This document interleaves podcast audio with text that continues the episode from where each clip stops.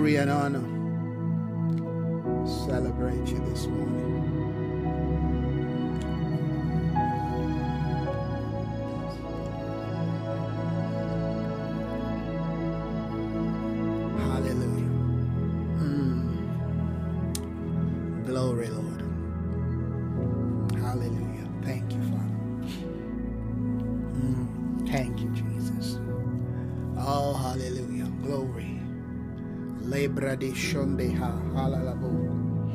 I praise you, Father, this morning. I give you glory. I worship you. Thank you, God. Thank you. Thank you. Thank you for your intentions. Thank you for the things that you're going to be doing this morning.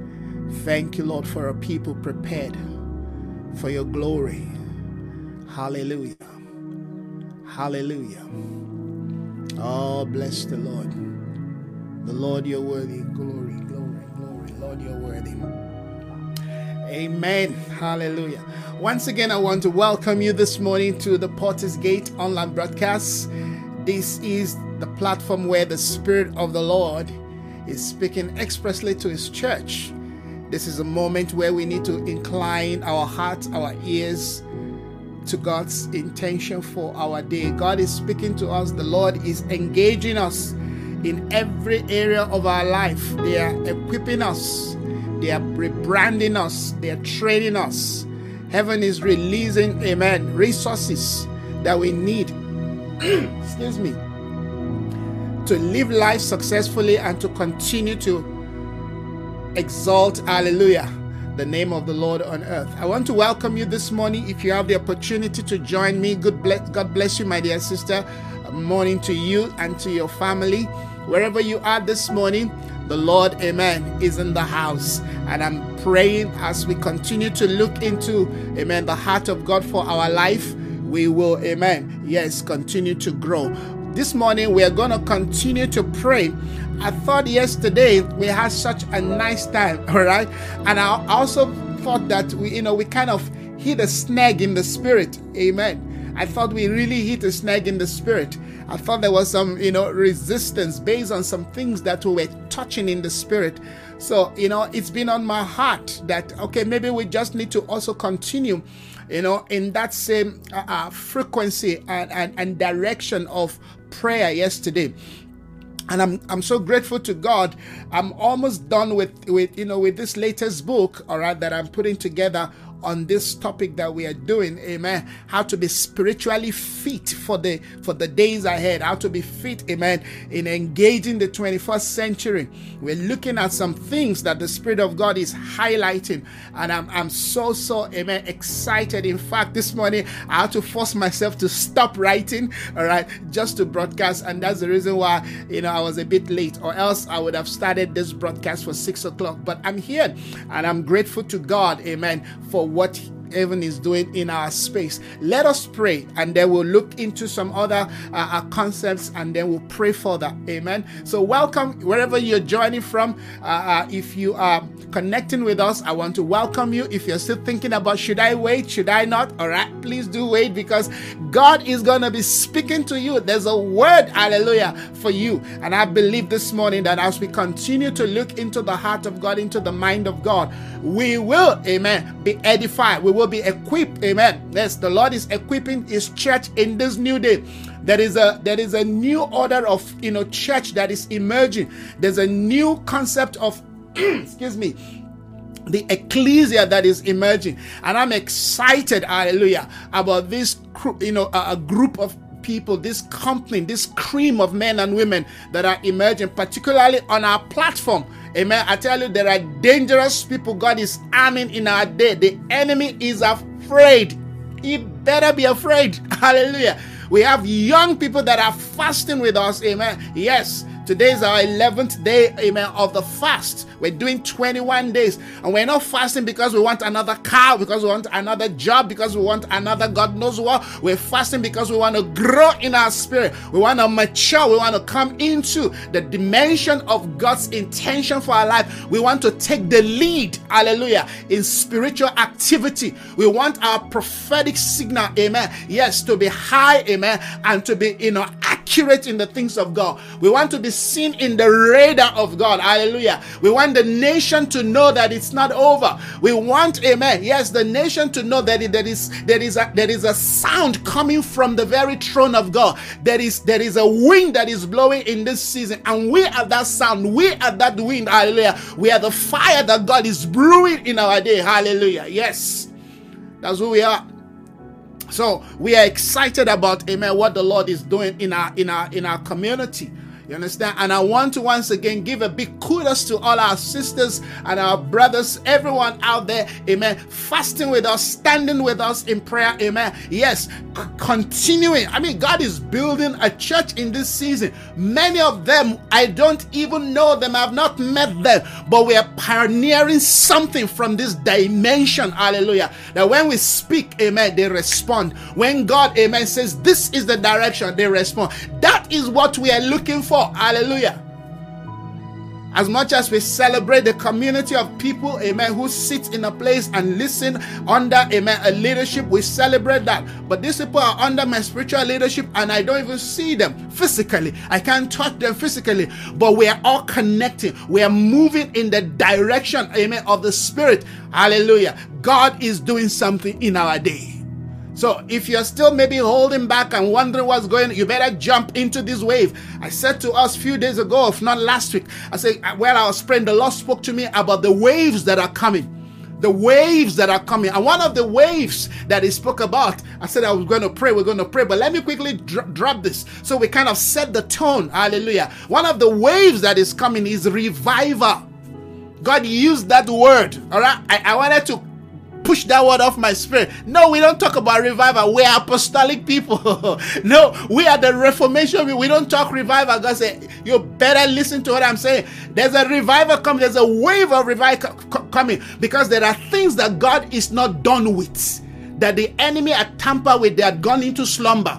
You understand? Like that guy. And the picture God used, amen, was that guy, amen. His name is Eutychus. Eutychus, amen. I think he's in Act, you know, uh, 15. This guy, while Paul was ministering, while God was teaching, amen. The scripture said he fell from, you know, from the from the window. He fell down dead. Was God done with him? No, God was not done with him. But this guy is there in the midst of the move of God. Hallelujah. In the midst of the speakings of God, in the midst of the wave of God. Paul was teaching. This guy fell down there. How can you how can that happen? But that's what is happening.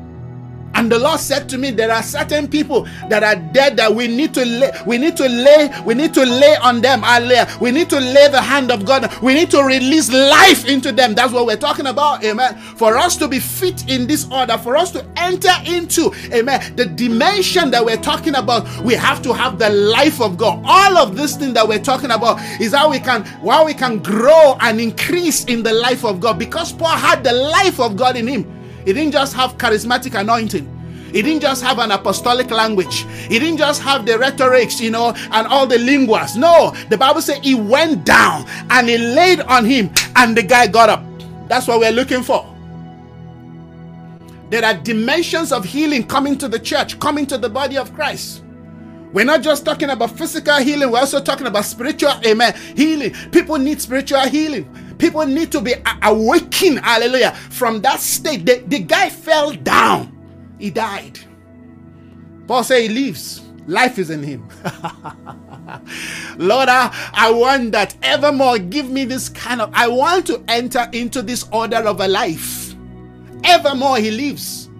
And Paul went back to continue to teach Are you seeing? He con- he, he, they didn't have to start a you know you know a revival crusade for you know for uh, no. He went back and continued. So we've got to understand the various waves that are coming the waves of revival, the waves of reformation, the waves, hallelujah, yes, of technocrats are coming. The waves of men that will carry the order of the economy of God. Men and women who will steward money, money is coming, hallelujah. Men that God have tried them, tested and tried they will give them millions. They say, go and see to the to the advancement of the purposes of God. Yes, in, in, in Singapore, you go uh, to Cameroon, you go in, to China. They they have money and they will not touch it except the Lord, hallelujah, has given them the utterance and the command. They are coming, they are coming. You better wait, you better watch. Hallelujah. Father, we thank you. What a day we live in. What a day of your spirit. Anyone who is ready to engage you, you will engage with them. Your word says, if you draw, if you draw near to me, I will draw near to you. we make the initiative. He has done all he needs to do. He said, If you draw near to me, I will also draw near to you. If you are determined to know him, you will know him. The Bible says the days are coming that nobody will be taught how to know the Lord. They will all know the Lord because, amen. Yes, the Lord Himself, the Lord Himself will write His law upon their hearts. What a day we live in. What a day of divine understanding. What a day of spiritual unity. Some of us want to unite people, but we don't have the life of God to bring, amen. Yes, the things of God together. We've done all kinds of things in the past that have become passe. They've become, amen, yes, irrelevant. They, they, they can no longer carry this order. That's why the Spirit of God is saying, if you want to do certain things in my ecclesia, in my house, you have to come and receive new life. They said, Isaiah, you have been rejected, you've been demoted. Who will go for us? Who will I send? I said, I thought you sent me. They were looking for a replacer. He was in ministry. He was in ministry. But they were looking for a replacer. They had to touch, amen, his mouth again, his, his tongue, his mouth with the coal of fire. They had to revive him. They had to renew him. They had to reform him. They had to sanctify him. I told you, every season, hallelujah, in our journey with God will require that we are rebranded, that we are renewed, that we are sanctified. Jesus sanctified himself for the sake of the church, but the Father first sanctified him. So he said, You also go do likewise. We have to understand that we are in a day where the Spirit of God, amen, is calling us into a dimension of a life that will require that every part of our life is laid on the altar for Him. The Lord said to me, You want strength, you want life. All of the things you define to be life and strength, lay it on the altar. Lord, we honor you. Lord, we bless your name. We rejoice in you. Our hearts celebrate this glorious day. We are the joy of the nation because we carry the present dimension, the present requirement, the present order and standard of your spirit. Every generation requires men and women who can enter the order, the standard of God for that generation. This is not just about doing church. This is not just about going through whatever we go through. This is about this is about raising the bar. We're raising the bar. We're raising the standard as they make demand on us. Father, we thank you. Friends, I want to draw your attention to some things this morning as we pray. We're praying. The scripture says in the book of Jude 120 it says we must build up. We must build up our faith. Your faith, amen, is the total submission, yes, of the economy of God. Your faith is the total summation of the economy of God. The economy of God, hallelujah, is a spiritual treasure. We read it yesterday. The strength of God came from a place called, hallelujah, the treasure, out of his glorious treasure that he may give to you. Out of his glorious treasure that he may give to you, that he may strengthen you with might, with power, out of his glorious treasure. So, your faith, when Jude says to us that we need to build up our faith, they're speaking to something that deals with our spiritual condition not more of possessing things. Because when we when we speak of faith amen yes the the mind that charismatic amen you know uh, uh, environment are shaped is to to take something material from god. They say they that must come to god must believe that he is and is a rewarder of them that diligently seek him then they say faith is the substance Spiritual things have got substance. Spiritual things have got environment. Spiritual things, hallelujah, have got structure. Spiritual things, hallelujah, have got economy. They've got leadership, politics, order. There, there are things in the spirit. Spiritual things are as real and as normal and natural as the natural things you can see. Faith is the substance of things we hope for. You see. How can you be hoping for something you do not see, but is a substance? Are you getting this? There has to be an awakening of your spiritual faculty to comprehend, amen. Not just the day that we live in, but the, the but the ministry of God's word. So that when you begin to interact with the word of God, amen. You are not interacting with that word with a different soulish carnal amen, mindset. are you getting the point?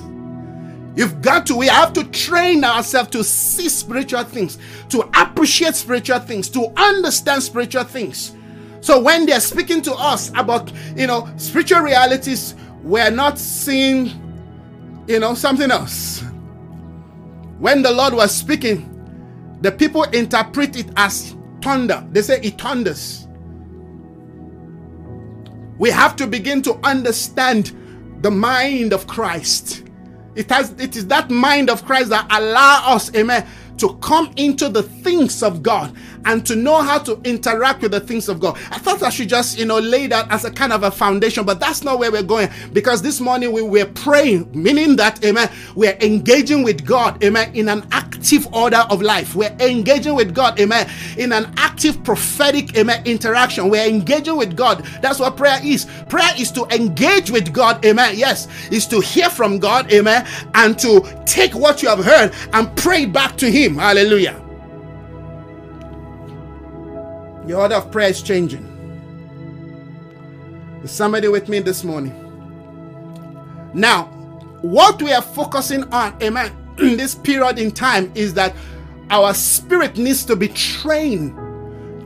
Every training brings, amen, us into the order of, if you will, you know, skill, perfection, you know, maturity, development. Whatever you train, amen, you get you get and you gain something better out of that thing.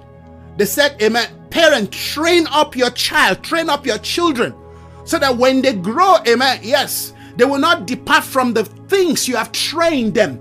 Training is part of, hallelujah, our spiritual culture. We train people.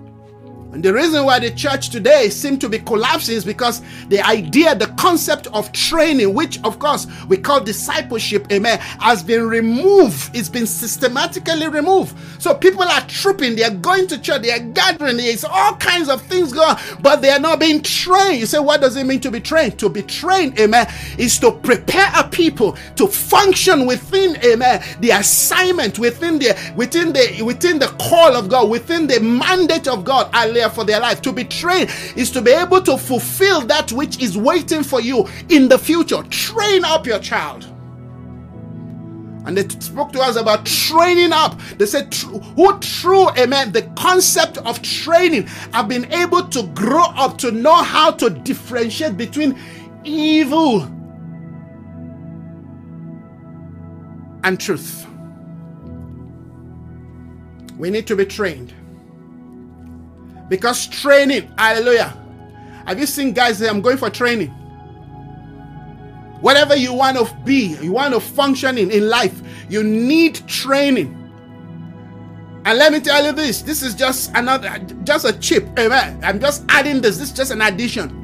You cannot fully train yourself if you want to be the best. If you ask, amen, anyone who has succeeded in any field in life, including track and field, or in the in the in the field of business, or even in the field of science, they will always tell you about, amen, their trainer. You are a trainee. But that's not my focus this morning. That just came into my spirit. We need, hallelujah, yes, to be in an environment. We need to know people, hallelujah, who have the experience, who have the capacity, who have the grace, and of course, who have our love and our care in their heart, amen, to train us. Not everyone, hallelujah, yes, that is being trained is given all that it requires to be trained. You know what? Because the trainee, you understand, have not opened up not willing to open up and say, Really, I want all of you. Remember yesterday, I told us we hit a snag yesterday. I spoke about, you know, Ahimaaz. Ahimaaz was good. He was a good runner. Hallelujah. But he still needed training. Training. I mean, I've got some material, some books here about, you know, about sports. They will tell you that it's not good enough for you to know how to run that even in the field of sports, there are politics, how to speak to the media, what to say, how to compose yourself. You understand? Now, you just want to run. I just want to run. They say it's not just about running. You can win the prize, but there is more to amen. How you how you conduct yourself, what you speak, amen, how you interact. You know, somebody like me, I just want to do what I need to do. There are certain things that I'm not good at. And not because I don't know them, but because to me, those things are just secondary. I can get somebody to do them for me. So I focus on what I'm good at. That doesn't mean I'm not aware of those things. You know? Because I don't want to lose my focus on what I've been called to do. So I'm not good in everything, but I'm good in what I'm good at training. And to be trained, of course, in the order of the spiritual environment, our spirit, amen, needs to, you know, have certain qualities, certain components, certain understanding. There has to be certain, you know, grace. There, there, are just certain things you, you cannot but to know them.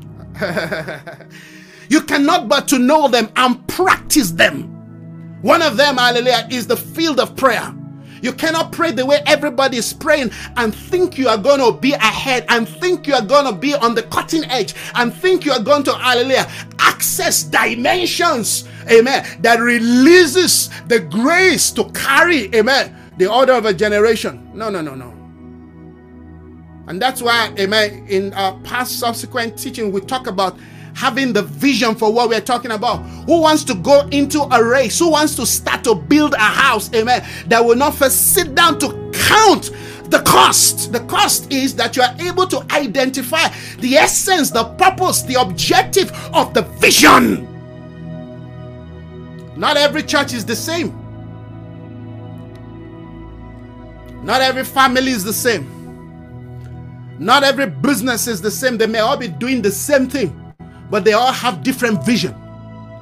You see, it is the vision that sets you apart. It is the vision, hallelujah, that defines and will continue to define and refine and redefine you, hallelujah. No matter the environment, no matter what is going on, hallelujah, your vision will create a different environment, a different, you know, philosophy as you continue to press on. You are not hindered.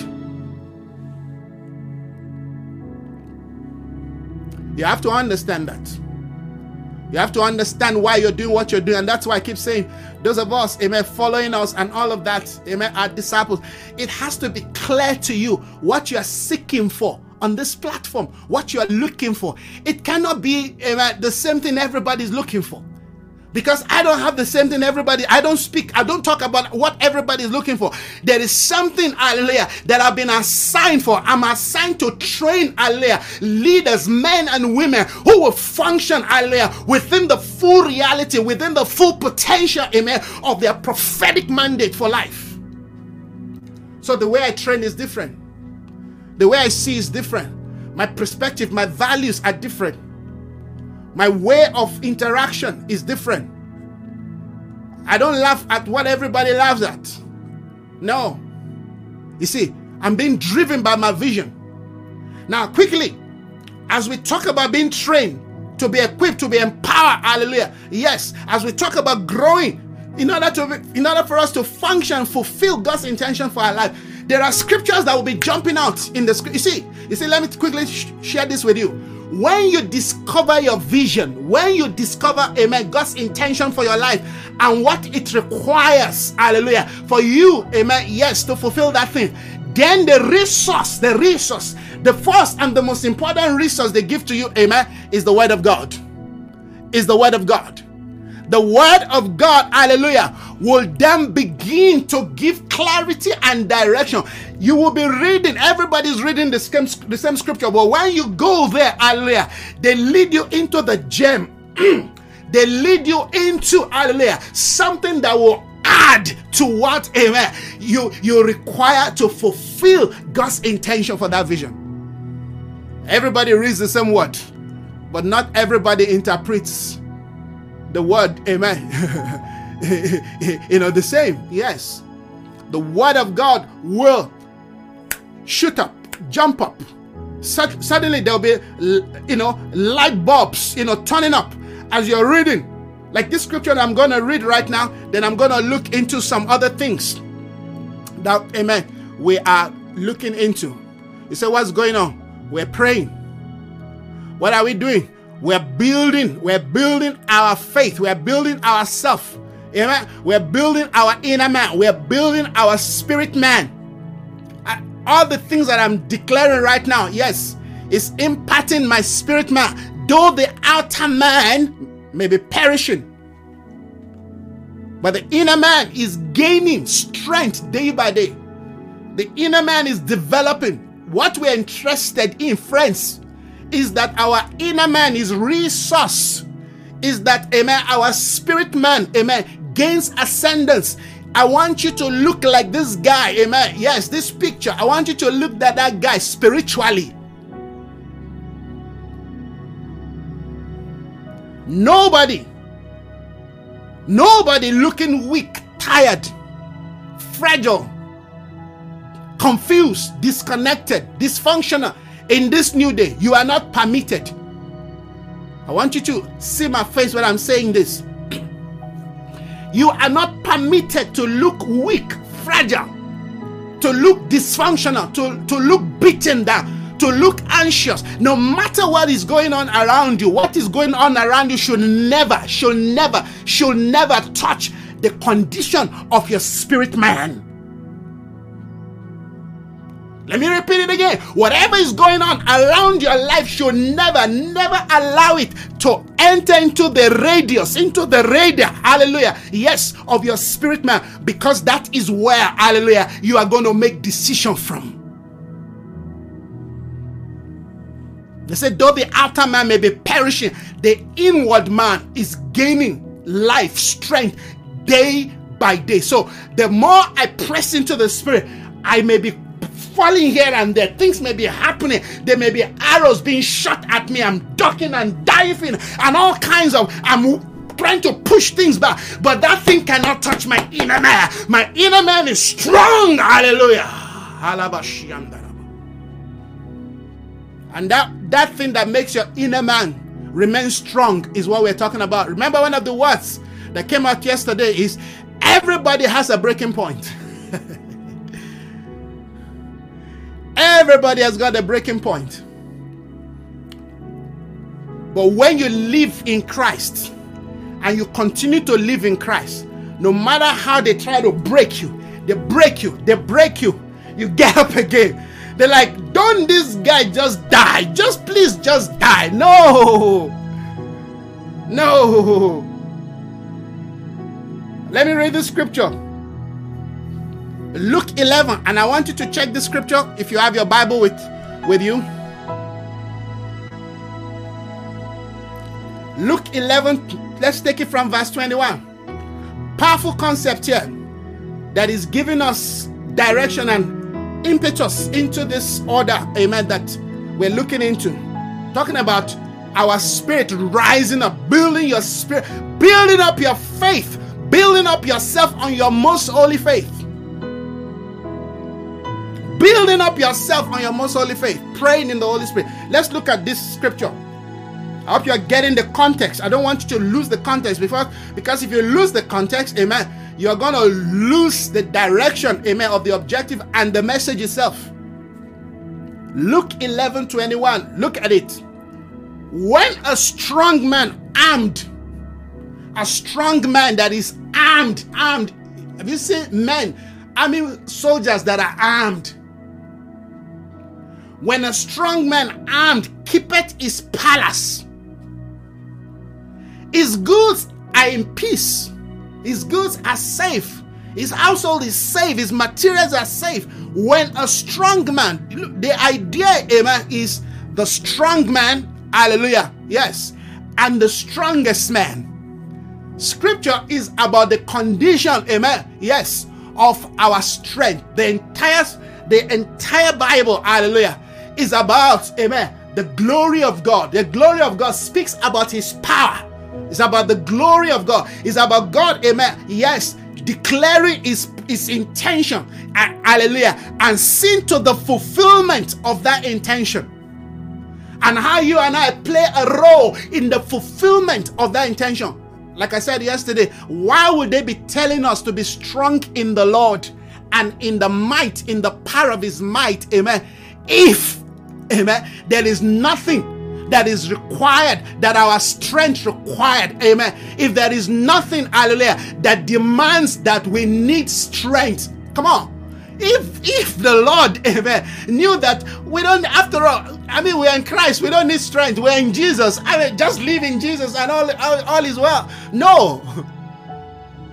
They require that we have strength, that we are strong. And yesterday we, we touched on, on dimensions, amen, of, of strength. That strength cannot just be limited to whatever you're seeing. Strength, hallelujah, is, is multi-dimensional.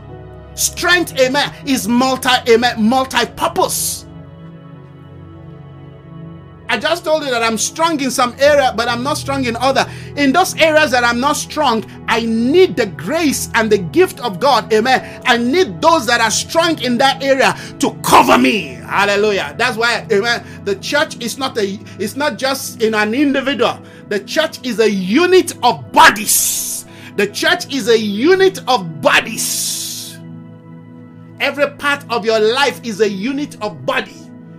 You are made up of, amen, bodies, particles that you can't even see them, but they all function together. Your cells function together. Every aspect of your life, amen, are designed to function, hallelujah, in perfect unison. Each each one, amen, is different, but each of them, hallelujah, carries a function that makes sure, amen, everything about your life works out, amen, in perfect unison is a wisdom of God that is still blowing the minds of scientists. When a strong man armed keeps his palace, his goods are in peace. But when a stronger, that's it, that that's the that's the challenge. But when a stronger, so you think you're stronger?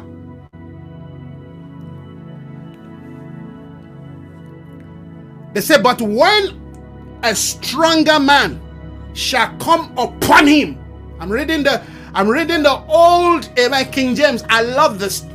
But when a stronger, Amen, when a stronger than he comes, listen, friends, this is the platform of the battle, the battleground of the last day. Jesus is the one saying this. It's not Paul, it's not Luke, it's our Lord Himself giving us He brought this out from the treasures of his wisdom. He was using this to explain something. Amen. Yes. To his disciples. He said, When a strong man keeps his palace, his goods are in peace. But when a stronger than he comes upon him and overcomes him,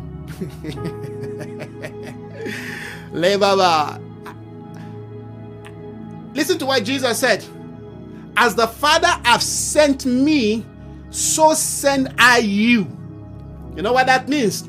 The same principles and values, amen, the Father put in operation to send me. Everything you saw Jesus did, amen, are express value system, amen. The Father injected. Remember, He did nothing without, amen. Yes, the direct instructions of the Father. So when you are reading the scripture, what you're actually reading, amen, are the instructions of the Father for Jesus in terms of how He must function and overcome on earth.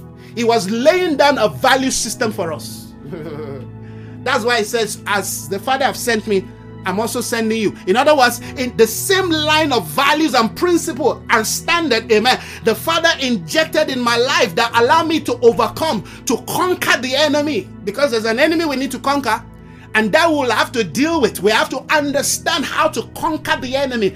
And we say before we begin to look out, amen, and, and, begin to point on the on the fence to find the enemy, we have to first of all, amen, find the enemy that has already sneaked into our space. Yes. There's a man in the in the Old Testament, his name is called Phineas. That guy is called Phineas. He knew how to fight the enemy within. Many of us are taught to fight the enemy outside. Phineas, the Phineas generation, they know how to fight the enemy that is within because we like it or not. There are enemies that have sneaked in. The Bible says while men were sleeping. You understand that? While men were sleeping. The enemy sneaked in. There are all kinds of things that have sneaked in. The greatest enemy that we're dealing with, amen, is actually living with us. In fact, it is the it is it is the same neighbor, hallelujah, with our spirit. It's called the outer man. The outer man has been compromised. The soul of man has been compromised. So it is very difficult for the soul to cooperate with the values of the spirit. That's why Paul said, Amen. There is a war, there's enmity between that old man, hallelujah. That that that you know, raska, that thing is raska. He said there's enmity. He said it in Galatians 5. There's enmity between the spirit and the soul. But Paul went further in, in Ephesians 2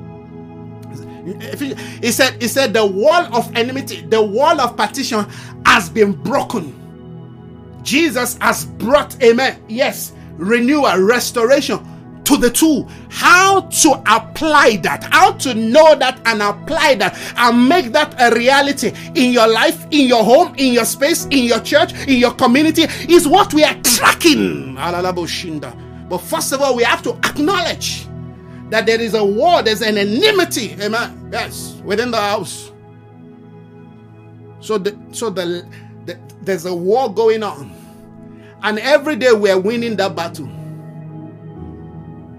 They said there's a there's a war between the house of David and the house of Saul. Amen. Continually. Generations has been fighting war between the house of David and the house of Saul. They are both from Israel. They were both chosen by God. They were both called by God. They were both anointed by God. But one is rascal. one wants to do his own thing. Everything that Saul represents is a clear picture, is a clear, defined picture of the soul man. Did you hear me? David was not a perfect man, but he was quick to yield himself he was quick to fall upon God's rock. He was quick to repent. He was quick to run to God. He was quick to journey to God. He would never run away and hide. No, David was not a perfect man, but he knew that God is his redeemer. Ah, he said, I'd rather fall upon you. I'd rather allow you to kill me than for me to fall. to the hands of my enemy. Are you getting this? You gotta you gotta know that. So don't just think, oh well, no, no, no. We all we all know the sins of David. Because David represents many of us.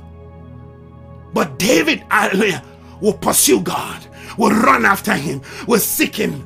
He knew that I'm not perfect, but I'm seeking perfection. That's me. I'm not perfect, but I'm seeking God. I'm not going to turn. Hallelujah. No matter the numbers of time I fall down, I'm going to rise up again and continue on that straight and narrow path. Karabayando. You can't get me, devil. It's too late. You see, there's a war. How you want to fight that war is left to you. The strong man is the soul. The strong man is your soul. He thinks he's in charge. He thinks he's in control. he thinks he's got everything. He said, Don't don't worry, don't worry. I've got this. I've got this cover. I've got this cover for you. You just leave this thing for me, and you also leave it for the soul. Hey, you're a fool. Don't let the soul fool you. There's a war going on within your life. The, the soul thinks it's strong. When a strong man keeps his goods, his house looks. You know, you know what I'm talking about? You know how many of us have depended on hallelujah, the, the strength of the soul. They say, By strength shall no man prevail. Have you heard that before? By strength, whenever the Bible speaks amen, of strength in a negative form, negative term. They are speaking to your soul man, your soul, the outer man. And that ma- that outer man must perish. You know what that means? He must lose his strength. Hallelujah. Must be overcome by the stronger man.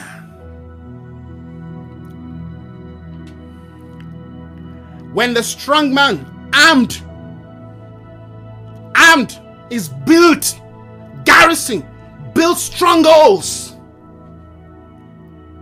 This is how we've been doing things. This is where who we are. And we have defeated many. We have we have championed many things. We've built ministry on this thing. We've we've we've we've we've we've, we've raised homes, marriages with this mindset, hallelujah, of the strong man. The strong man mentality. So, what are you talking about? Can't you see what we have done? See what we have achieved. The strong man, don't be fool, can achieve things, can do things, can carry out, you know, what he defines to be vision. In fact, is an ambition. What are we talking about, friends? We are praying. We are praying to come into the order, hallelujah, of building our spirit man.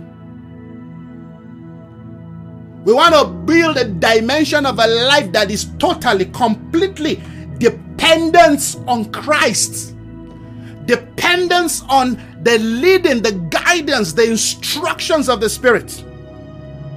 We don't want to touch the strength of the soul. Don't fool yourself. The soul has strength. in my in my book, this latest book that I'm writing, God began to take me into it, the culture, amen, of the church of Ephesus. You see, many a times when we read scripture, we don't read them within the culture, amen, to which they've been written.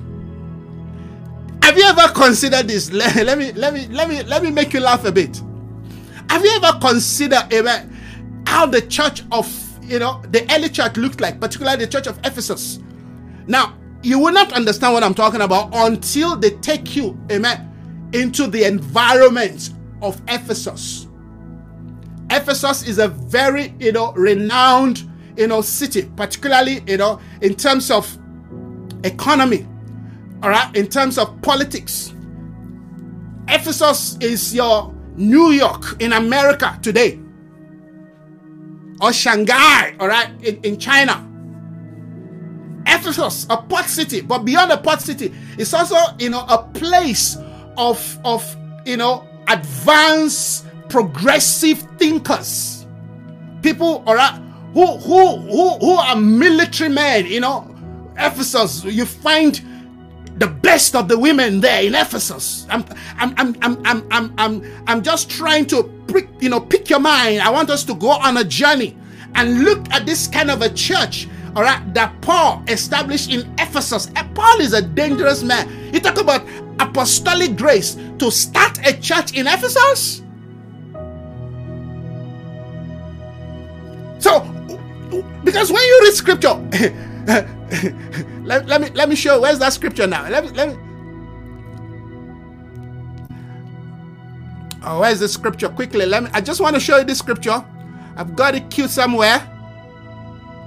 I thought I did. Yes, Ephesians 6:10 says, "Finally, brethren, be strong in the Lord and in the power of his might." Oh, Paul, what are you talking about? We are the definition of strength. Don't this is Ephesus. This is where strength is celebrated. Hello? Our imperiums, our you know, uh, you know, you, you know the concept of Olympics. All of that began from places like Ephesus. The culture of the day is heroism, is strength, is power, is might. when the Lord began to, you know, draw my attention to this, I got up from my, I couldn't write again. I just got up. I began to pray in tongues. Lord, help me. Ephesus was the very epitome amen, of human strength.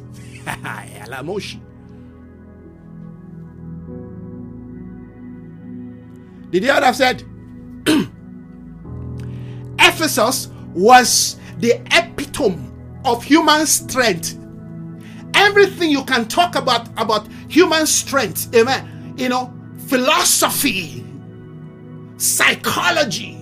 It is in Ephesus, all right, that certain, you know, you know, scientific things were discovered. Ephesus. You go do your study about Ephesus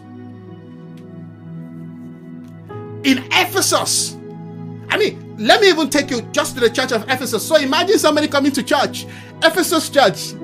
You see men that are that are hefty looking because back in the day the culture demands that amen men are well built able-bodied men not weakly not you know looking no hey, able-bodied men able-bodied men you see the these are the people coming to church You understand? Many of them, uh, you understand, are, are, you know, are brawlers. Many of them are mercenaries. Many of them are, are fishermen, dog walkers. Many of them, you understand, are bricklayers, people who build towers, you know, all those. How do you think those things, those massive things are built in Ephesus? Those massive pillars. You can't be building those massive pillars and you don't have muscle. Those people are, you don't want to mess with them. The church of Ephesus, you think you've got bodyguards in our day? You don't want to mess with, that's why I said I want to just, you know, get you a bit relaxed. church of Ephesus. I mean, I'm looking, and those are men. Now you begin to talk about the sisters in Church of Ephesus. Oh, let me not start. They will kill you with beauty. Because if you're a woman in Ephesus and you you are not decked, you are not beautiful, you don't even go out. They they, they spend time, money, and energy, you understand, to remove blemish. You know, we just read the scripture. Eh, no, no, no. Let them plunge you into the culture, into the history, into the environment, so you can appreciate scriptures.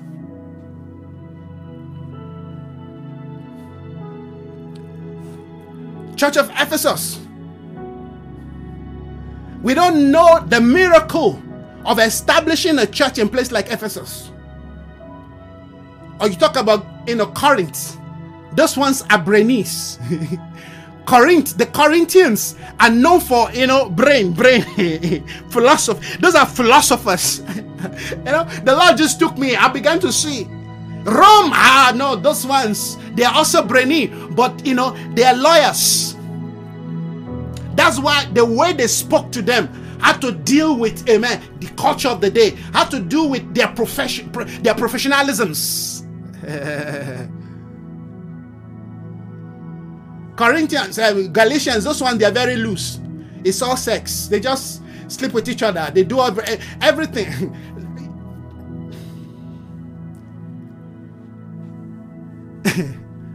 Scripture come alive. But Ephesus, powerful people. Can you imagine a slave owner? I hope you understand. Oh, wake up, wake up. Do you know that in the days of the church of Ephesus, people were still owning slaves? Because to own a slave is, is like owning a business. To own other people is like basically owning a business, is the culture of the day. That's why it took a while, hallelujah, to really get into the into the issues of slavery. When they talk about today, when you read scripture, some translation will change it to employee and employer. No, they were slaves. Men were slaves. They people were owned. Church of Ephesus. A slave owner that has given his life going to church with his slave household. Comprehend?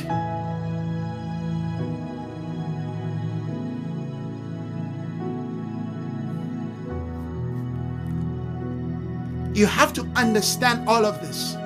So when they say, be strong in the Lord, what Paul was indirectly saying is everything that defines your strength, throw it away. God now must be this God you claim you love, you want to serve, must then become your strength, must become your your your your power. You mean God, I can no longer, my power is no longer de- determined by, you know, the lions and the bears that are fought. I mean, this guy is is a gladiator. Is a gladiator. This guy is, is, a, is a mercenary. He survived by going to war, by killing other country to, to make ends meet. This guy is a trained military guy. He comes to church, he brings his military cap, he lays it somewhere, he goes into the house to pray. This is the, this is the environment.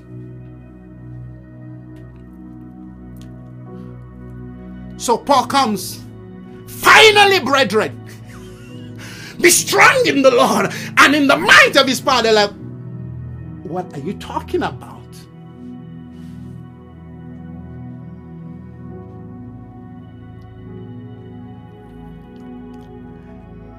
You have to understand what it means to be strong. God's strength is not going to coexist with your strength. Selah. God's power is not going to coexist with your power. God's might is not going to coexist with your might.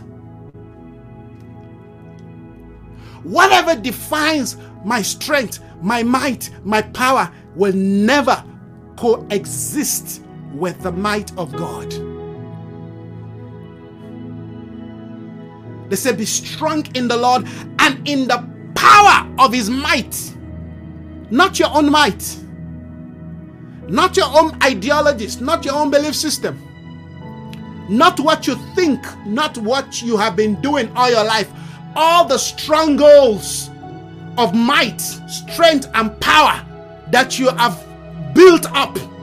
You live from that position of, you know, your stronghold, your strong man, strong man mentality. It's not only men that have strong man mentality. In fact, women have it more.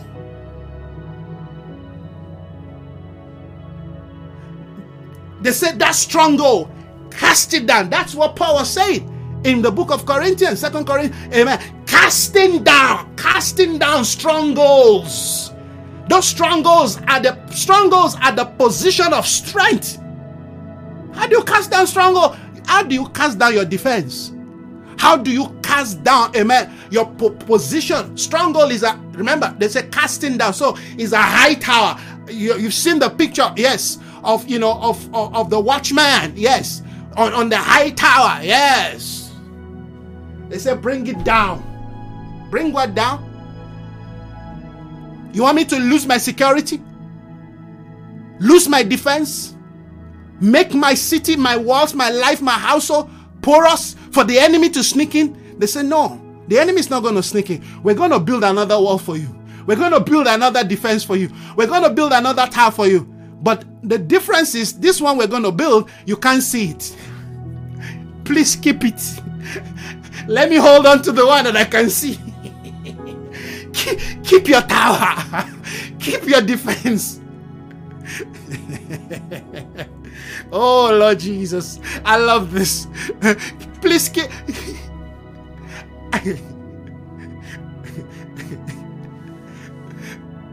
you the things of God are foolish to the wise.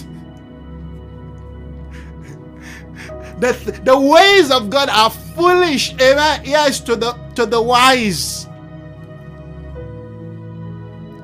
You want to serve God, you want to keep your idea of wisdom. You want to continue to feed from that tree of the knowledge of good and evil, and you want to come and pray. What kind of prayer are you going to be praying? You want to engage in the things of God. You want to go to church and do your own thing. Amen. Because the person also preaching is blind. So you also bring your bring your blindness, add it to his blindness. Everybody is blind. If the blind leads the blind, if the blind leads the blind, both will fall in the ditch, said the Lord.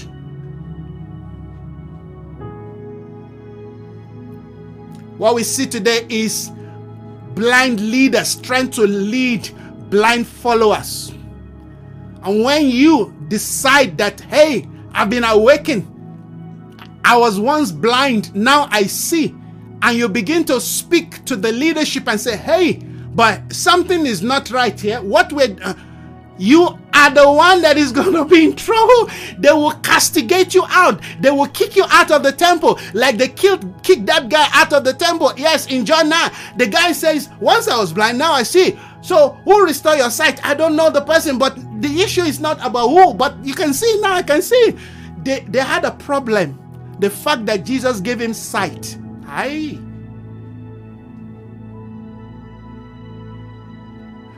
The church leadership, they had a problem. The fact that this guy was given sight. Friends, I'm here to give you sight and be ready to be cast out of wherever Lord help me. My my duty, I've been sent to give you sight. Once I was blind, now I see. The moment you begin to see, you are in trouble. In a big trouble. Because amen, eh, eh, you are you are preventing people now from from eating. Are you getting the point? What are we dealing with? Concept of how we can build. So I'm reading a scripture to you. Are you still following me? Are you still there? When a strong man armed kept his palace, his goods are, are in peace. But when a stronger than he shall come upon him and overcome him, he taketh from him all his armor. You see the first thing?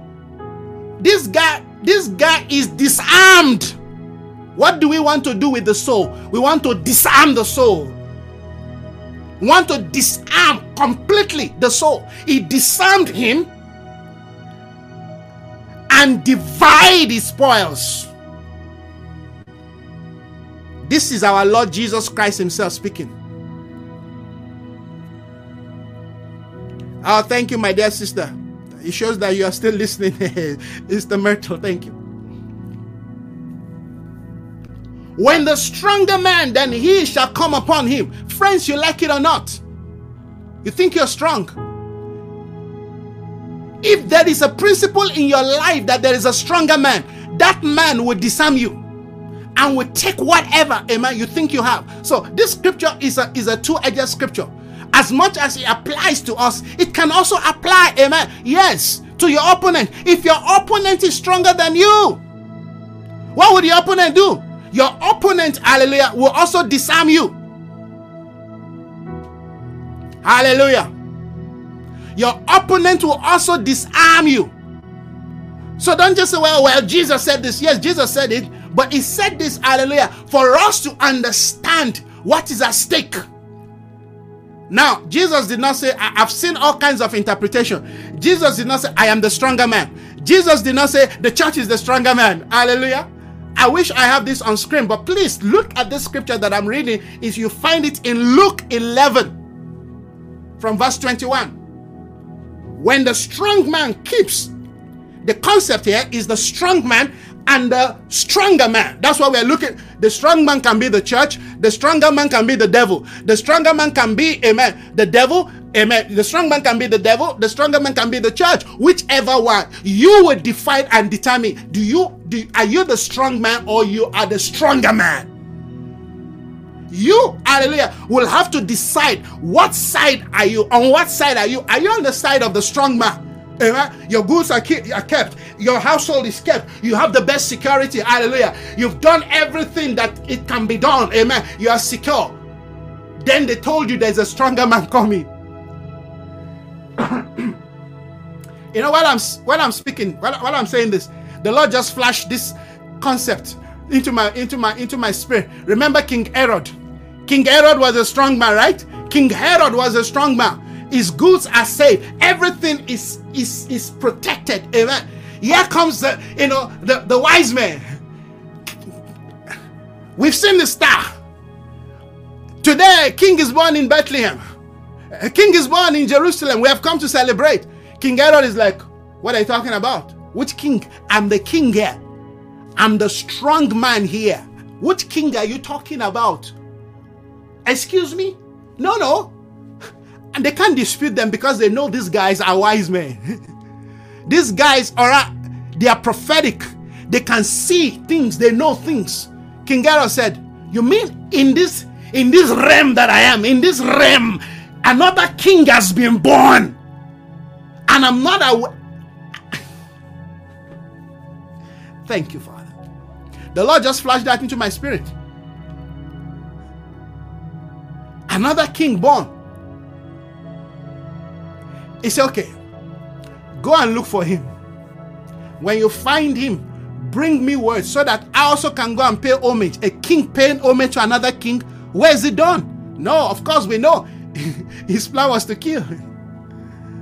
But the thing is, you think you are in control. You think you are in charge. You think what you know, hallelujah, has kept you and is still keeping you. You have something else coming. There's something that's brewing that you're not aware. The stronger one is coming, the stronger man is coming. Powerful. Whatever that stronger man is, you have to be prepared for it. So that when that stronger man comes, they will find you, amen, being the stronger one. They assume you are the strong one. But when they come, they realize, oh, we made a mistake. Let's go back. Back in the days, how nations maintain their position and increase their position is by invading other nations. That's how they survive. If if the season of going to war comes and you don't go to war, you will be invaded. How you define your strength how you define that, amen, your kingdom is strong, amen, is by rising, amen, and conquering other kingdom. I told you, the world we live in, amen, is a world of, hallelujah, warfare. Is a world, amen, of battles. Well, not me. I don't want to fight. I don't want no. No, you have to fight. You fight to survive but not just to survive, you fight to advance. It is how, amen, the world we live in has been shaped. You like it or not, church, we are in active warfare. And this warfare cannot be fought from a position of just mere defending. Because that's that's what you know many of us, amen, have taught, eh, have, have, have, have imprint into the minds of our followers. If you're a leader, many of our you know of you know of our people the mindset their mindset of christianity amen is just defend themselves. As long as I'm okay, I've got a nice house, I've got a nice family, I've got a nice job, I've got everything, you know, everything looks okay, I'm safe, all right? That's their mindset. If you have that kind of a mindset, you're awaiting disaster. In the in the they say in the year that kings ought to go to war, King David stayed back. They didn't say their general, kings go to war. The way battles are fought in those days, hallelujah, the king must lead, hallelujah, his army to war. That's how, hallelujah, the king remains in that order of being reverence, of being honor, in fact, of being worship. He must, he must show strength. I told you, amen. Back in the day, the philosophy, the culture, amen, of the early days is heroism. You come back. That's why, amen. Saul was almost hanging himself when David went to war and brought back earlier the head of Goliath. The people, the people went bazaar. They began to sing the praise of David, not Saul. That's where the problem of, of David began from. Because immediately Saul knew what that meant. They were not singing the praise of Saul because it's not Saul that went to war. They're not seeing the head of Goliath in the hand of Saul, they're seeing it in the hand of David. Not only that, there is the sword of, of Goliath, hallelujah, in the hand of David. How do you escape that? People knew that that man is their future king. That boy is their future king. They knew immediately that is our future king. And for the next 14 years, David will be on his on his heels, will be running earlier from a king that want to kill him. Why? Because he won. Are you getting something? Is the Lord speaking to you? Are you getting something? So, for, for, for those of us at the forefront of this thing, we know the backlash. I know the backlash. When the Lord speaks to me about things to do, what to do, what not to do, make certain decision, and you win, you get a backlash. You think you're gonna get a, you know, you know, people hailing you. No, the king, the kings of this world are coming for you.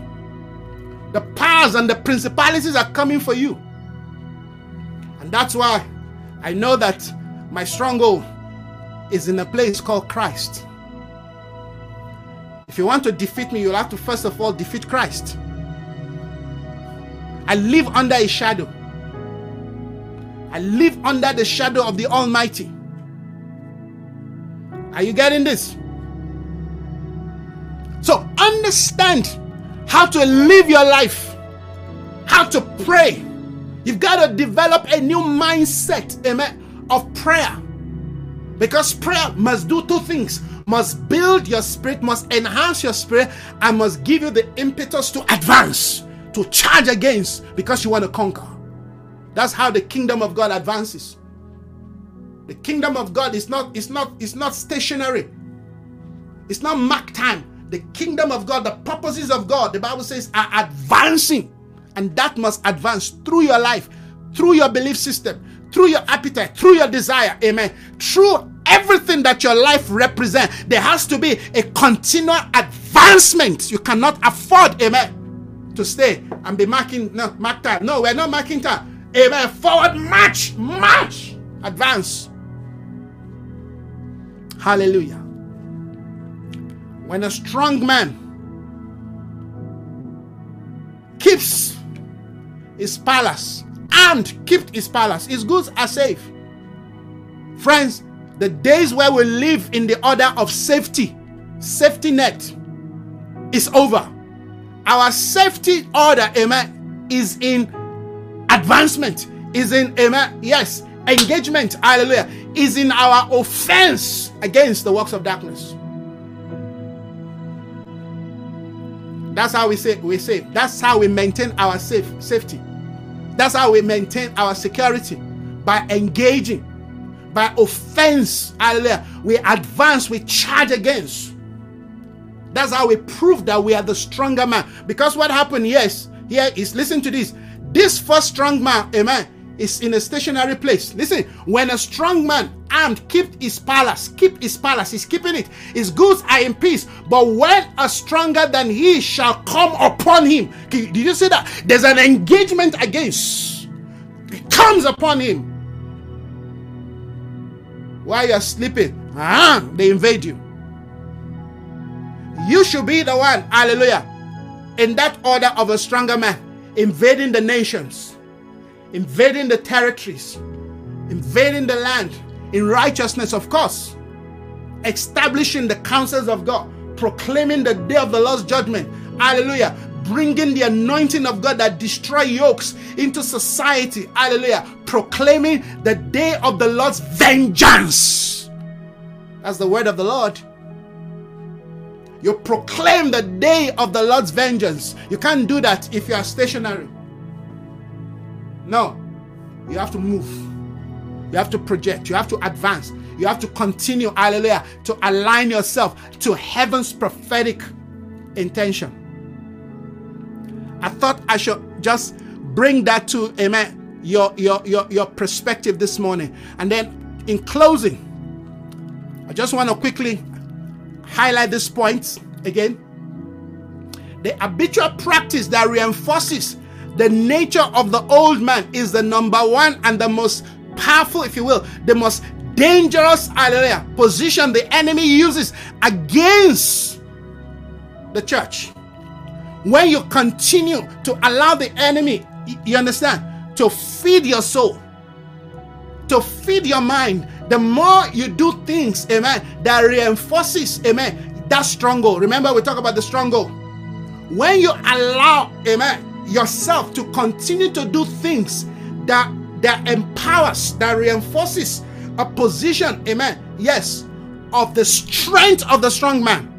I'm not even going to begin to ask you, what are you doing that reinforces the position of the strong man? Because many of us, the reason why, I tell you something, many of us, the reason why some of us cannot even begin to deal with our stronghold is because our strongholds have become too big that in fact we don't even know what to do with them.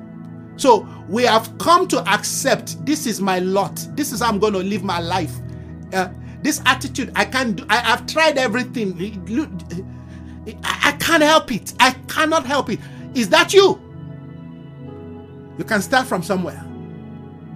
They say a journey of a thousand miles, amen. Start by just taking the first step.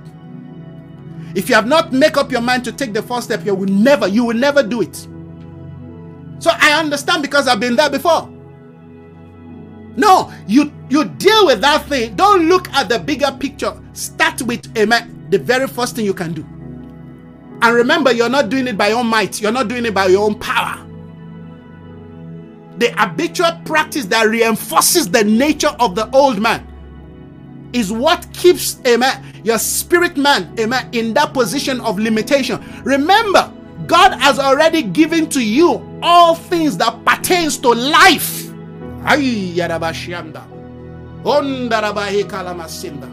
He's already given to you all things that pertains to life and godliness. Is there locked up in your spirit, of course, if you have given your life to Jesus. But those things are not going to break forth. They are not going to come forth. You're not going to see the fruition, the manifestation of that dimension of a life. If you're, if if the stronghold, the strong man, the soul man, hallelujah, is daily being reinforced they say don't don't say anything. But before they say anything, you've said 10 things. Hello? They said, be quiet, say nothing. They said, no. This guy always take me for a ride. he thinks I'm a fool. oh Lord help me.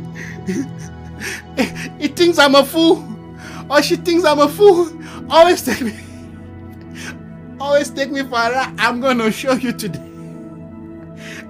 God, I can't laugh. oh, Jesus, help me. You know, I've been in situations sometimes you just want to, the Lord says, shh.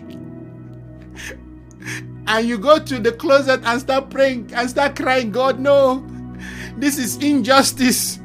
This, this is unacceptable. Lord, help me. It's not easy for the soul to die. That's why I told you. I gave you the good picture, amen, of the church of Ephesus. Powerful, well able bodied men. Well able bodied men coming to church. Mercenaries, warriors, fighters, like the EFF in South Africa. They call them, amen, yes, economic freedom fighters. After all the show they they, they show they perform you understand in the stadium everybody admiring this nice thing only for them to kill it all with just a song. I didn't know eff you didn't do well there no no no no no i mean fight the battle on a diplomatic level yeah Okay, Isaiah, don't get yourself distracted. but I can't just but to laugh. The soul is, I mean, that was the soul of Malema. He could have just finished that 10th anniversary. If you're in South Africa, you know what I'm talking about. He could have just finished and said, okay, this guy saying this thing, you know, incognito. No, let me show my face.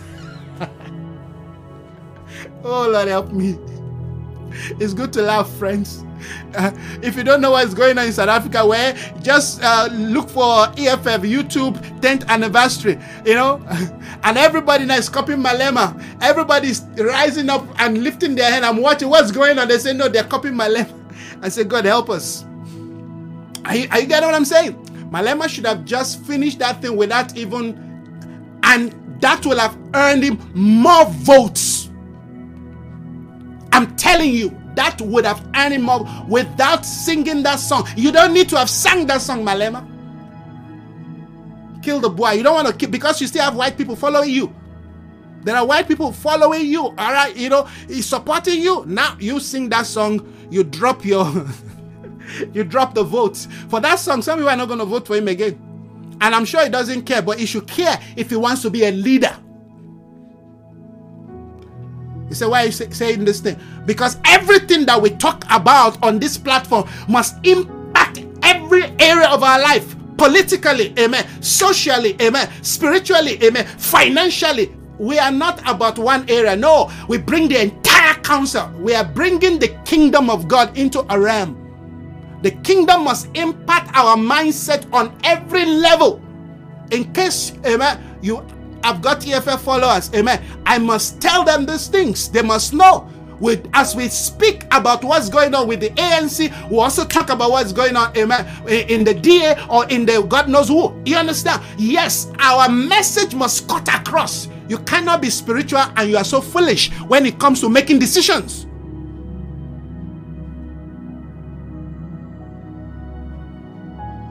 Your decision, the decision you make, hallelujah, yes, on the on the on the human realm, in the natural realm, is as a result of your spiritual knowledge. Your decision impact, hallelujah. Yes, everything that you stand for and you represent, and what is going to impact your children, those coming behind you. So if you're if you're into all kinds of politics and all of this, and you are not being informed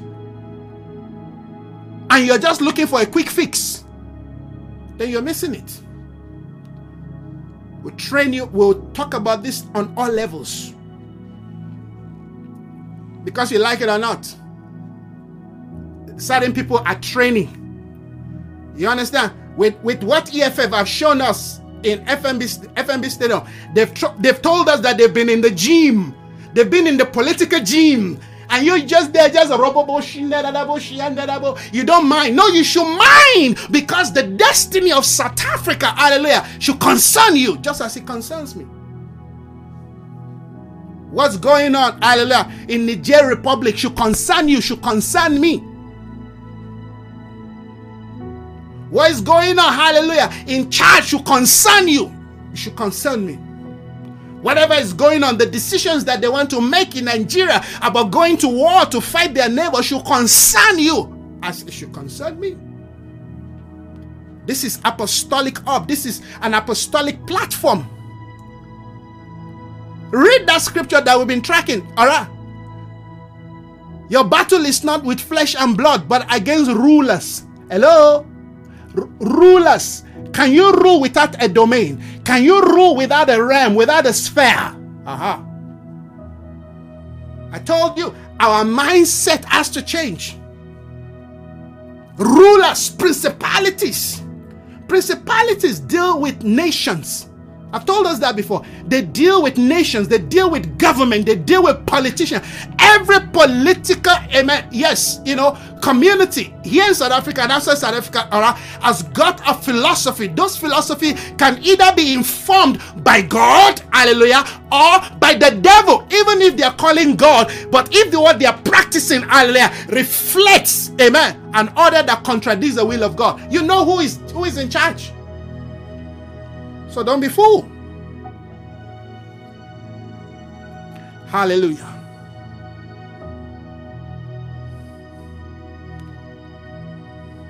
I was talking about the soul, the strong man. That's what led me to all of these things that I've just said. When they say be quiet, you must know when to be quiet. You may not know why they're asking you to be quiet, but they have a reason. They have a reason. God will never ask you to do something without, amen, an accurate reason. Without, amen, a reason that is going to benefit you at that moment. It may seem as if you're losing. I told you, let me let me show my face again. I told you that you can never talk about, amen, or understand that scripture when Jesus said in, in, Matthew 5, all right, the Beatitude, when they slap you from what you turn the neck, you will never understand that. And in fact, how many times have you heard church pastors preach on that? Because that requires your soul to die for that scripture to make sense. There are certain scripture that will never make sense. Because the way you look at it is still from your soulish mindset, the stronghold, the strong man amen, mentality. People have, you know, wrong mentality about the scripture. That's why I keep saying, friends, we've got to shift away from um, Americanized induced gospel. Americanized induced gospel. It's all about me is all for me. Jesus died for you. Yes, he died for me, but he didn't die for me to live for me. He died for me to live for him.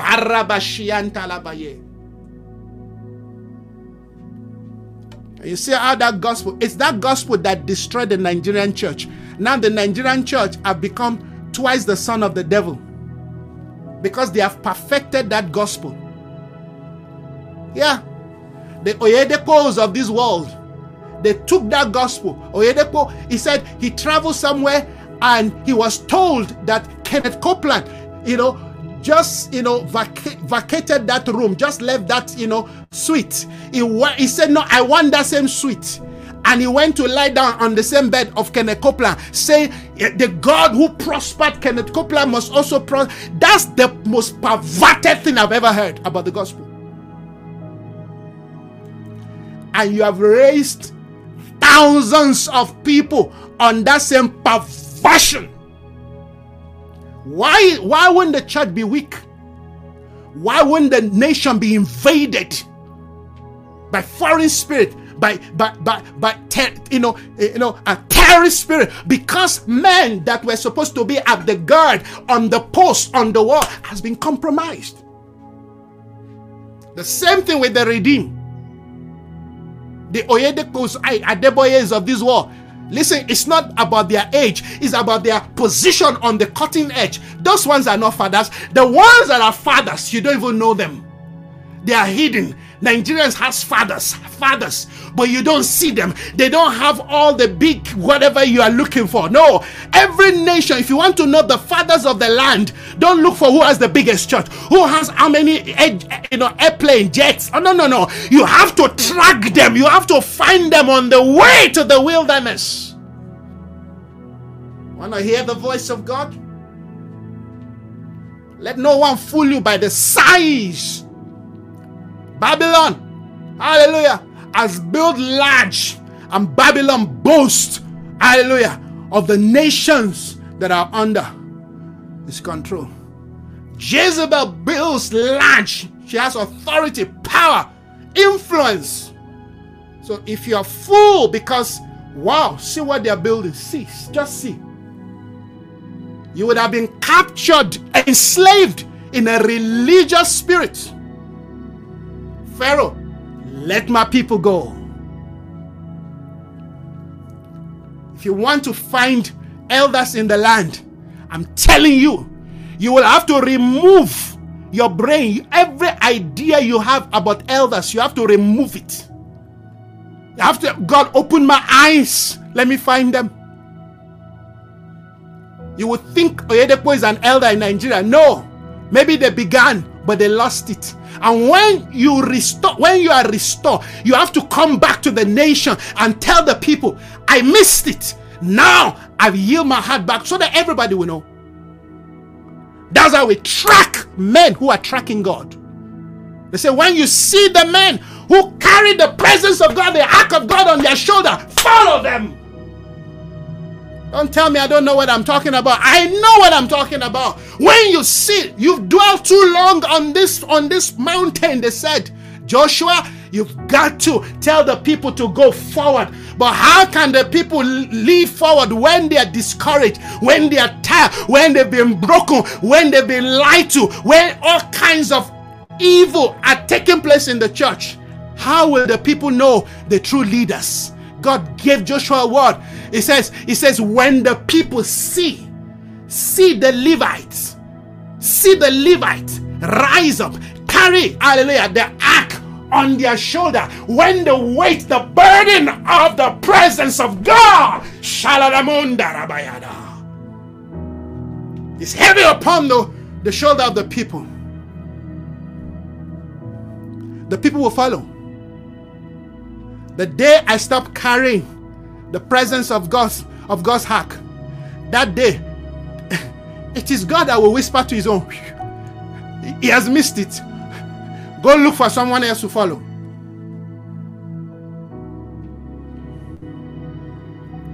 Don't kid yourself. We're not following blindly.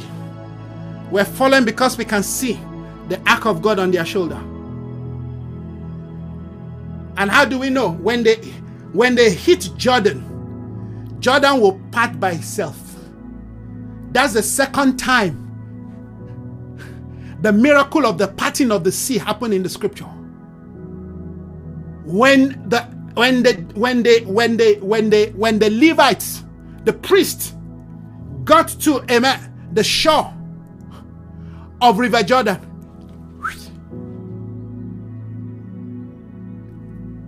open.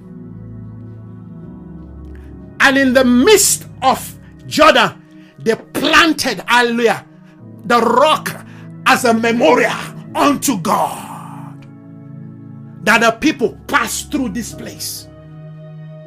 God will do it again if we have men and women who are ready to sacrifice their soul, to lay down their life, to lay down their guardedness, willing to lay down, God will move again in our land.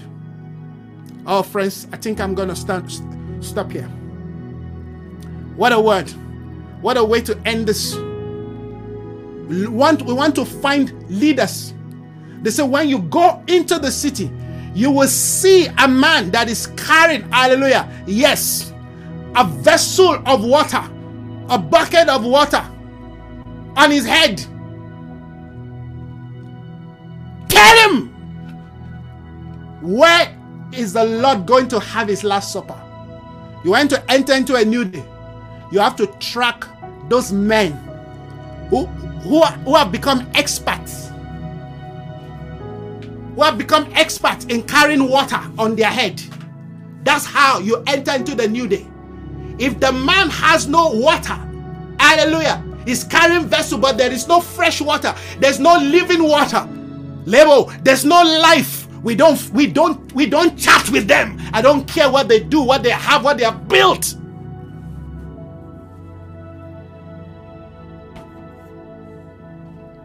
They say when we get to the city, how do we know? God always give us signs and signals of what to look for. Hallelujah. What a word. What a word. Friends, these are the things that steers our heart to pray. These are the these are the things we are tracking that that connects our hearts in the place of prayer. We are we are no respecter of men. We honor men. But when it comes to the things of God, we rather serve God.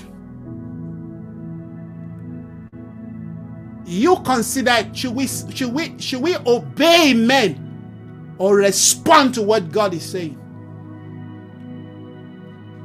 When the move of God hits that realm where you will have to choose between men and God, friends, you better know what you're choosing. Let me say what I've just speak in my spirit. When the move of God gets to a day where you will have to select between, amen, the standard of God's word or men who have built large, you better be wise in knowing how to make a decision. Because there will be that moment. If you have not faced it, you will face it. I have faced it. And when it comes tomorrow, I will still face it. I will still make my choice I thought that is something that you need to hear. Lord, we thank you this day. That we will not choose men in place of you. That we will not choose a movement in place of you. We will not choose monuments in place of you. We will not choose achievements in place of you. That we will not choose, oh God, the ideas of men what we can see that they have achieved massive things men have built but alas you are no longer there help us father help us to continue to track you in this season oh god help us to not to make the mistakes that men have made in the past grant us wisdom grace knowledge understanding to live our life in the fear of your name. Place your love, the burden of your love, not just the burden of your house. No, we want the burden of you, the burden of your love, because it is your burden that allow us to be passionate about your house. We can be passionate about a move. We can be passionate about the house of God.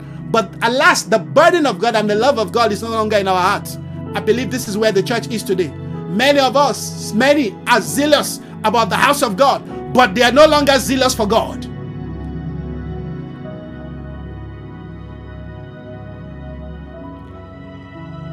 Help us, Lord. Help us, Lord. Grace us, Lord. In this season of a call to pray, Help us to pray right. Help us to pray with a right heart, with a circumcised heart. Help us to make our choice, not just to be part of the company. No. When you called us into the day of vision, vision always bring us into the lonely path.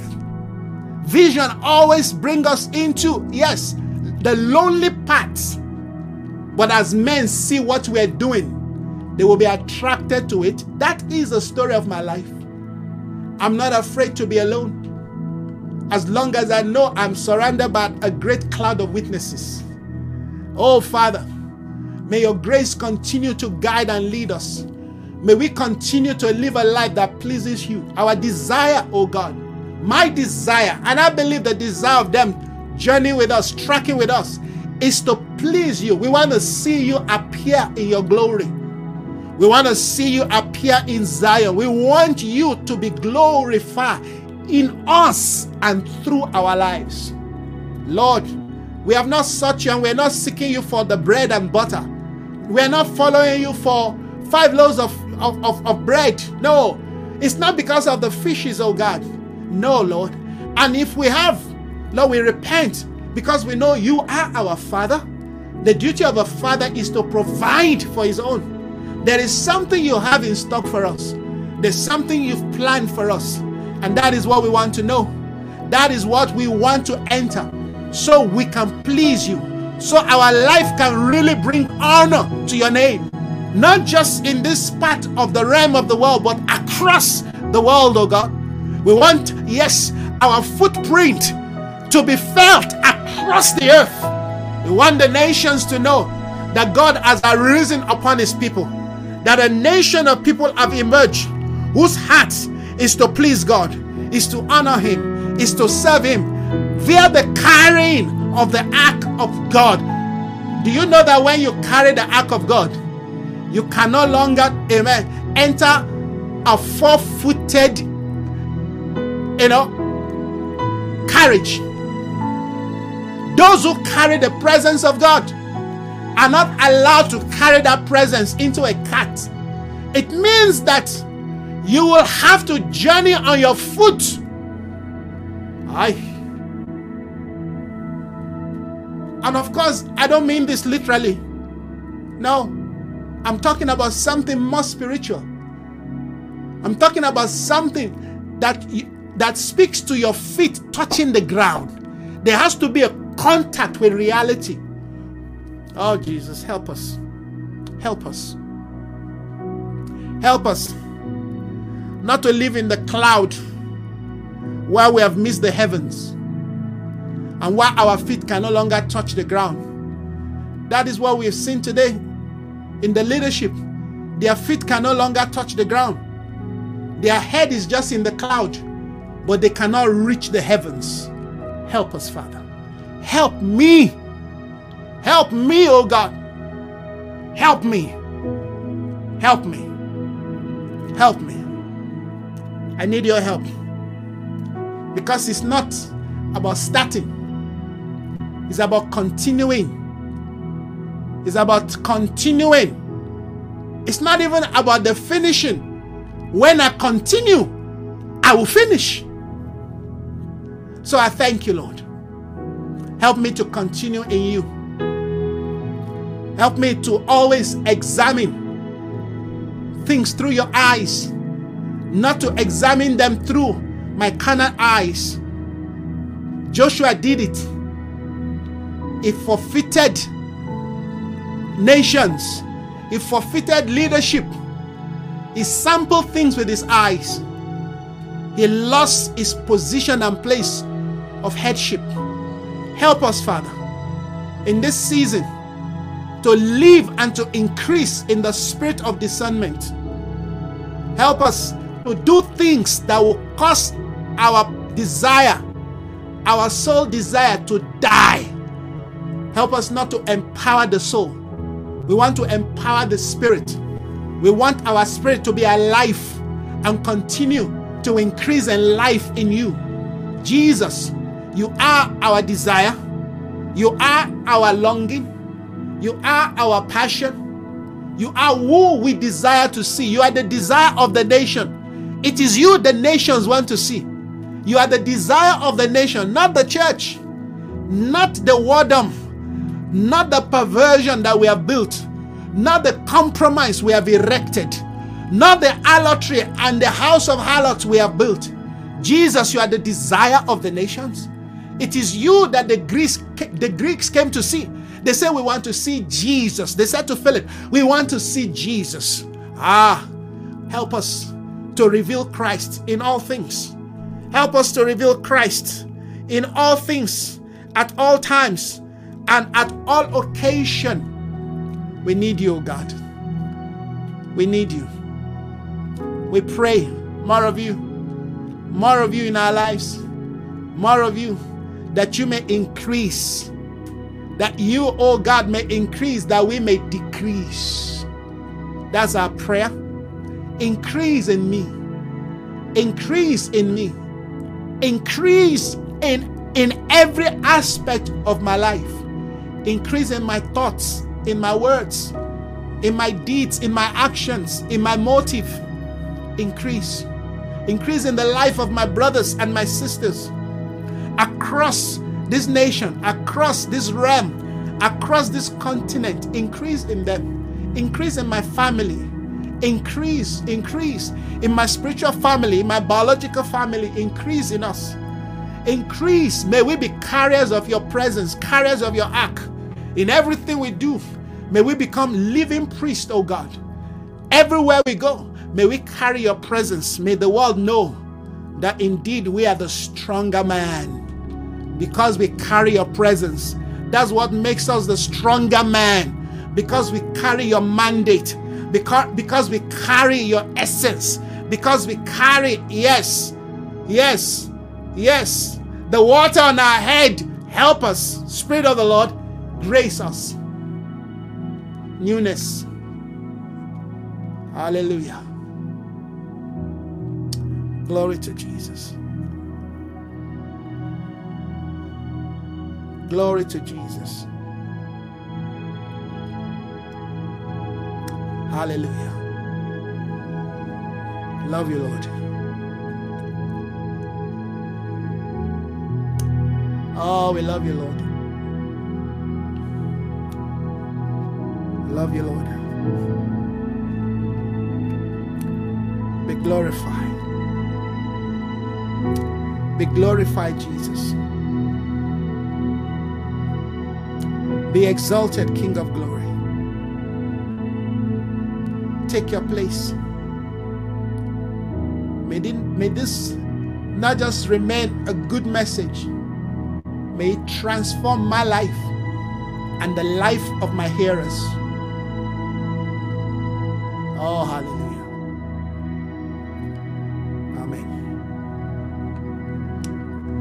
Once again, thank you everyone for joining us this morning. Thank you so very much for being part of this live broadcast. I know the word once again this morning has come with such a strength. And I want to encourage you to please do share this message. Share it on your platforms. For those who have done that, I'm really grateful to you. Thank you. You are promoting the message that will challenge the state of the church. And we need a prophetic voice to do that. We're not afraid to be stoned because we know that our life have been built by his stone. So please continue to share this message. Let the world know. Let the church know God is speaking afresh anew. Let the people know that God, hallelujah, is coming to us with the spirit of vengeance. But if we will yield ourselves in, in surrender and in humility, we will be transformed, we will be renewed. And we will carry once again our sword and continue in the fight. So, once again, thank you. I'm really grateful to every man of God, woman of God, friends, loved ones, disciples, and maybe those maybe watching for the first time, thank you for joining also. Please do follow us on YouTube. Look for uh, uh, Potter's Gate Broadcast. You find our channel, Potter's Gate Broadcast. Please do connect with us and try as much as possible to continue to pray. If you're fasting, grace to you today, all right? And if you're not fasting, don't kill yourself with guilt because it's not to make you feel guilty. If you cannot fast, I'm not going to force you, and I'm not forcing you. All right? It has to be done willingly and cheerfully. All right? Today's our 12th day. And we believe God to rest upon our life, the apostolic grace to continue. All right? If you cannot fast, don't force yourself. But I see no reason why you shouldn't, because it's going to assist you. Even if you cannot do the rest of, amen, the days ahead, you can do three days. You can start with even just a day. I say, I'll fast today or tomorrow. All right? Uh, if you're in South Africa, say fasting weekend. Ah, no, no, no, no. I don't miss my meat, my meats. well, you can start on Monday, but just fast because it will help you. It will help you personally. It will help your home, your family. All right? Fast because you want to grow and increase in the knowledge of God in the will of God. God bless you. Thank you so very much, everyone. I'll see you again, hopefully, this evening if I can. If I cannot, of course, we'll see tomorrow. God bless you. Love you all. Please continue to pray for me. I believe God for great things. God bless you. Enjoy the rest of your day. Bye bye.